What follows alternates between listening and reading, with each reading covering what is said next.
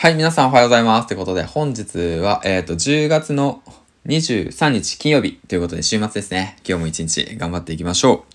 はい、というわけで、えーっと、まあ、久しぶりに最初にね、コメント返しの方からしていきたいなと思います。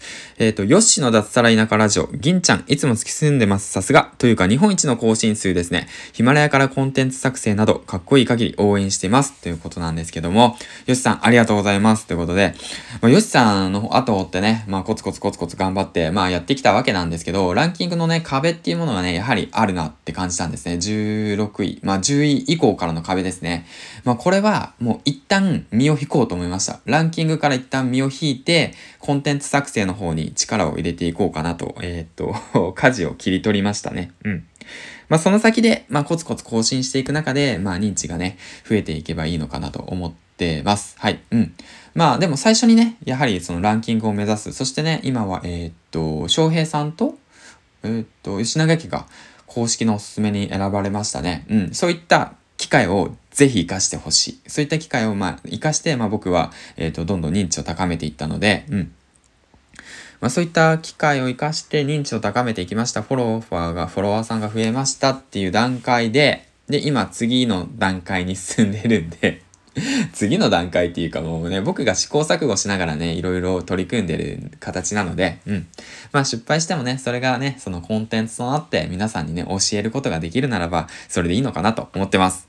えー、っと、僕もヨシさんのこと応援してます。頑張っていきましょう。はい。ということで、えー、っと、まあそんな感じでコメント返しの方を先にしていきました。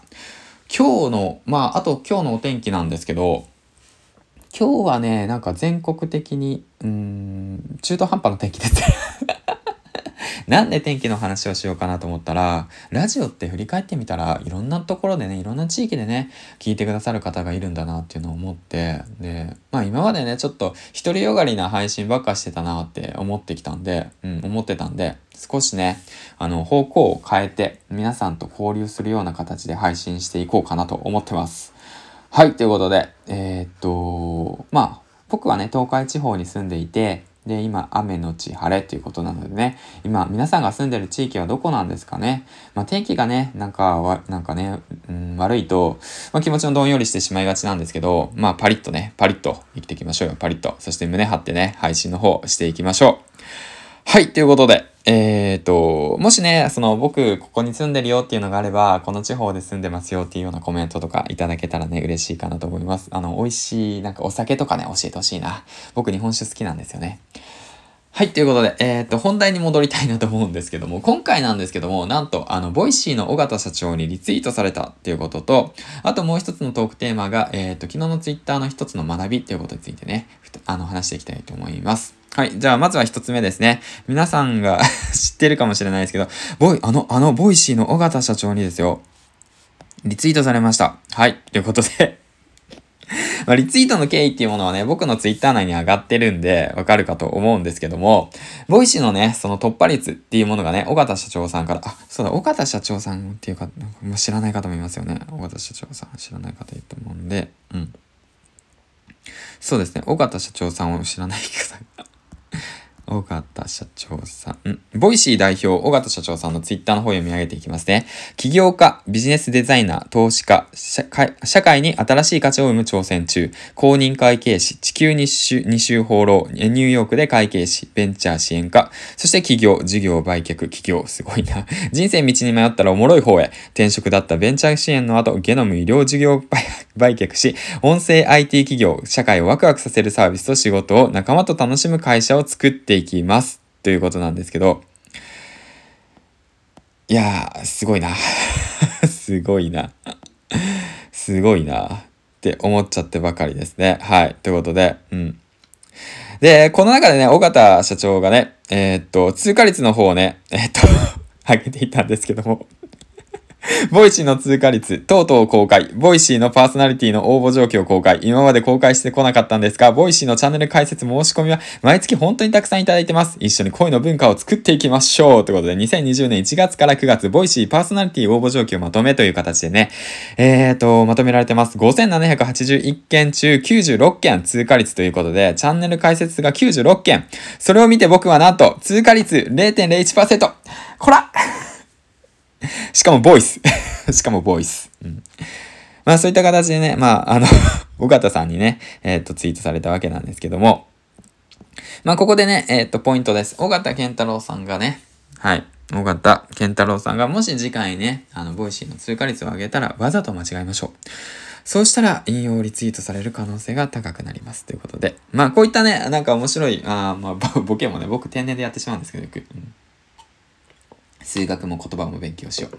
ということで、えっ、ー、と、そんな感じでね、あまあ、自分の面白いエピソードとかも、あの、あの、ラジオの方でね、投稿してみてはいかがでしょうか？ということでね、ツイッターの流れが面白いって言ってね、まあ、おかげさまでね、フォロワーがね、えっ、ー、と、増えました。はい、フォロワーが結構増えましたね。700人だ700人ぐらいだったのかな？それが718人に増えましたね。はい、ということで、緒方さん、ありがとうございます。ということで、 Voicyの方ね、えっ、ー、と、チャレンジしますね。はい、ということで。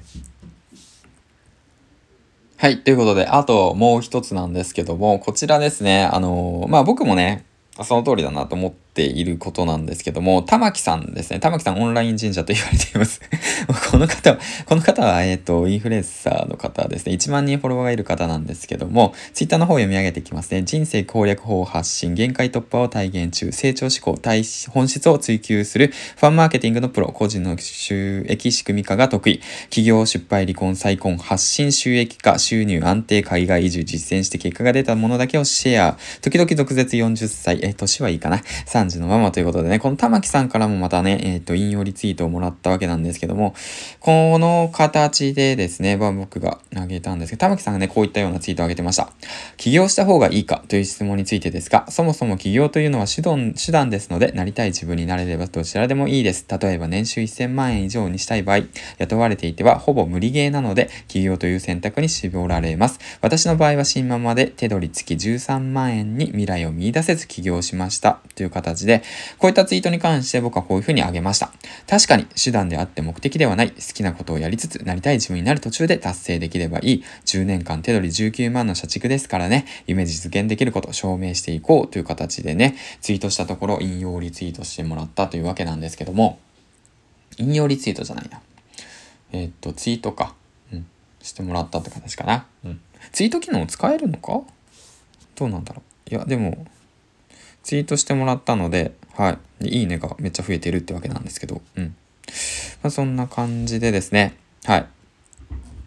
で、そこでの学びなんですけど、まあ僕自身ね、その声で1000万円稼ぐ、声で起業するって言ってるんですけど、それはもうあくまで目的であって、あの、あ手段であって、目的ではないんですね。目的はまあ自分らしく生きる。だからもうその先にある物語ですよね。うん。自分の好きなことやって、で、その、それを価値で提供していって、で、それで、えっ、ー、と、生きていく。うん。その先に、まあ、年収1000万円。うん。で、起業できるっていう形のスタイルがいいよねっていうお話ですね。うん。だからね、皆さんもやはりね、その自分の好きなことをやって、で、それがね、その、まあ、コツコツと継続していったことが、もしかしたら人のためになることもかもしれないっていうことですね。まあ、チキリンさんのマーケット感覚ですよね。前回も紹介したんですけども、チキリンさんのマーケット感覚を読んで、で、自分のやってることに関して、価値がある市場に向けて発信していく。うん。そう。それが、その自分のやりたいことと、あの、市場が求めることとマッチしていったら、すごい楽しいよねっていうお話ですよね。うん。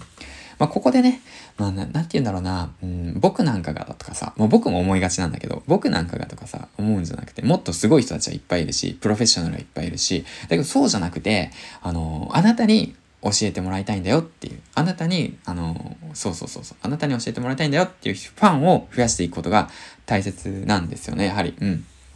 だからもう何もない状況からこうやってコツコツ繰り繰り返していって積み上げていって、でも今こうやって、えー、っと少しばかり認知がありますという形になりました。うん。だからこれからね、その、まあ僕が、えー、っとこれからラジオ配信やりたいなって思ってる方へ向けて、ね、僕がアドバイスできることだったら、な何でもしますよ。うん。って言って、じゃあ銀ちゃんにね、教えてもらいたいっていう人をね、これから、えー、っと、まあ増やせるように、まあ自分らしくね、自分の価値を上げていきたいなと思ってます。はい。ということで、もしよかったらさっきもお話ししたこのマーケット感覚ね、えー、のぜひ読んでみてください。本が読めない方は、まあ僕も始めたんですけど、えー、っと、 Audibleから始めたので、リンクの方を貼っておくので、ぜひね、興味のある方は、あのー、読み進めてみてください。